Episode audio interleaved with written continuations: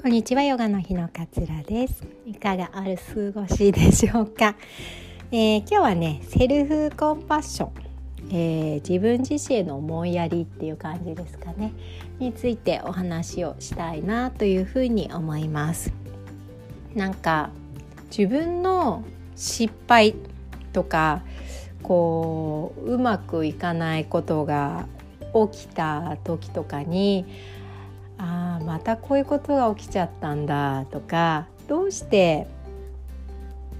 ああいうふうにもっと違う行動をしていればこれは避けられたのかもしれないのにっていうふうに思ったりとか、なんかどうしようもなく起きたことに対してでもすごく私たちって真面目なので、自分にどうしても矢印が向いてしまう、自分をこ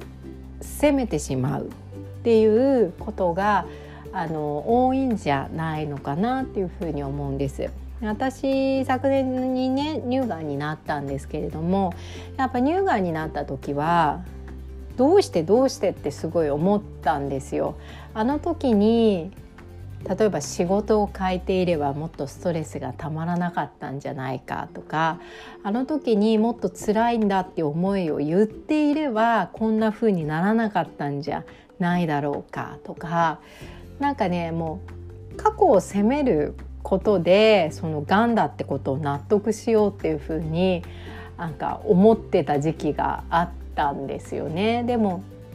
がんって誰にでもなり得ることで、どんなに善人の人だって、どんなにこう嘘をつかない正直な人だってがんになるときはがんになるんですよね。だから自分を責めててもそこに答えはなくて、ああいうふうにやればよかった、だからダメだったんだとかって思ったとしてもがんにはなってたかもしれないんですよねっていうぐらい、なんかこうどうしようもできないことに対してこう自分を、でも真面目だからね、どうしてもあれがいけなかったんじゃないか、これがいけなかったんじゃないかって自分の失敗としてどうしても責めてしまうみたいなことが、あのー、あるんじゃないのかなっていうふうに思うんです。でこれがね、セルフコンパッションの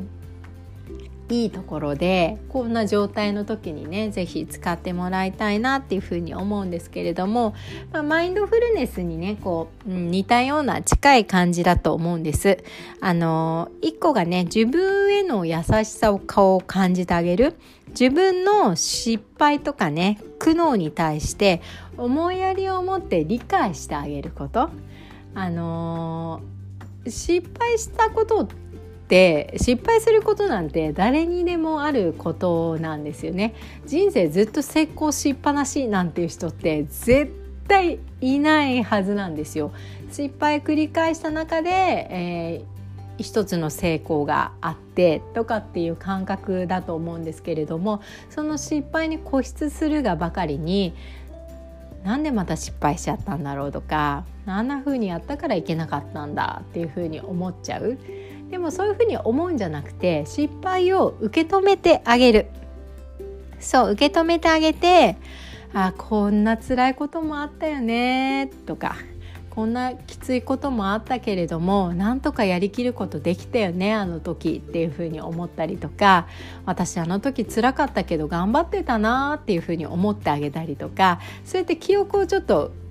上書きしてあげる。失敗もしたし、きつかったし辛かったんだけど、でもあの時私も頑張ってたよねっていう風に認めてあげるっていうのをやってあげる。でもう一つが、えーと、共通経験の理解。自分の経験を自分だけのものではなくて、人間に共通した経験だっていう風に理解するっていうこと。あの誰でも失敗あるよねっていうことです。例えば、うん、なんか友達と喧嘩して言い過ぎてしまって、言っちゃいけないことを言ってしまったっ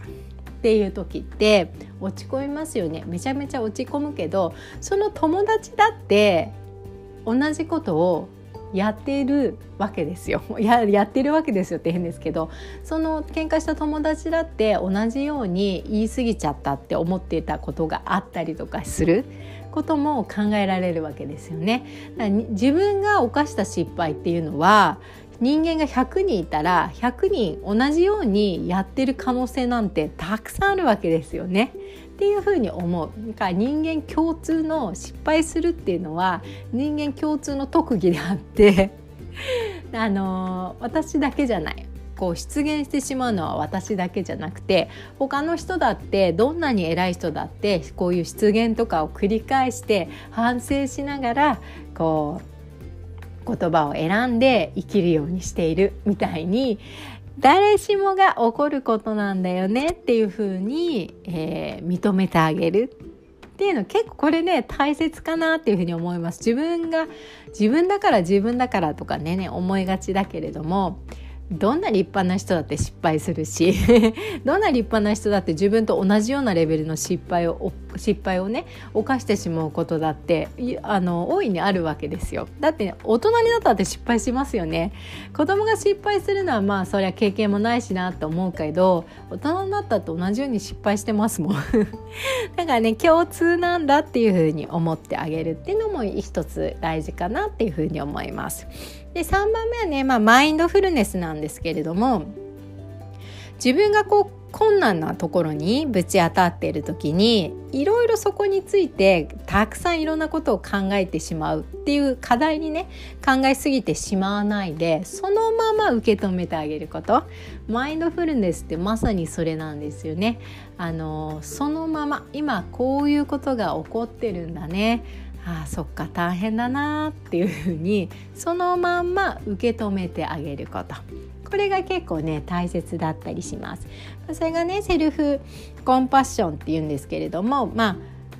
自分を自己批判しすぎたり孤立させたりとかね、こううつうつした状態から守るためにこの自分自身への思いやりっていうのをやってあげるっていうのが大事だったりします。これはねあの慈悲の瞑想みたいなとこにもつながってきたりして、ヨガでもねこういう考え方ってあるんですよね。なんか私が幸せでありますようにとか、私が安全でありますようにとかっていう風に声に出して本当にそういう気持ちでえー、祈るっていうのが慈悲の瞑想なんですけれども、そうすることによって自分のこのダメだなって思う気持ちから自分を解放してあげるっていうのがすごく大切になってきます。セルフコンパッションね。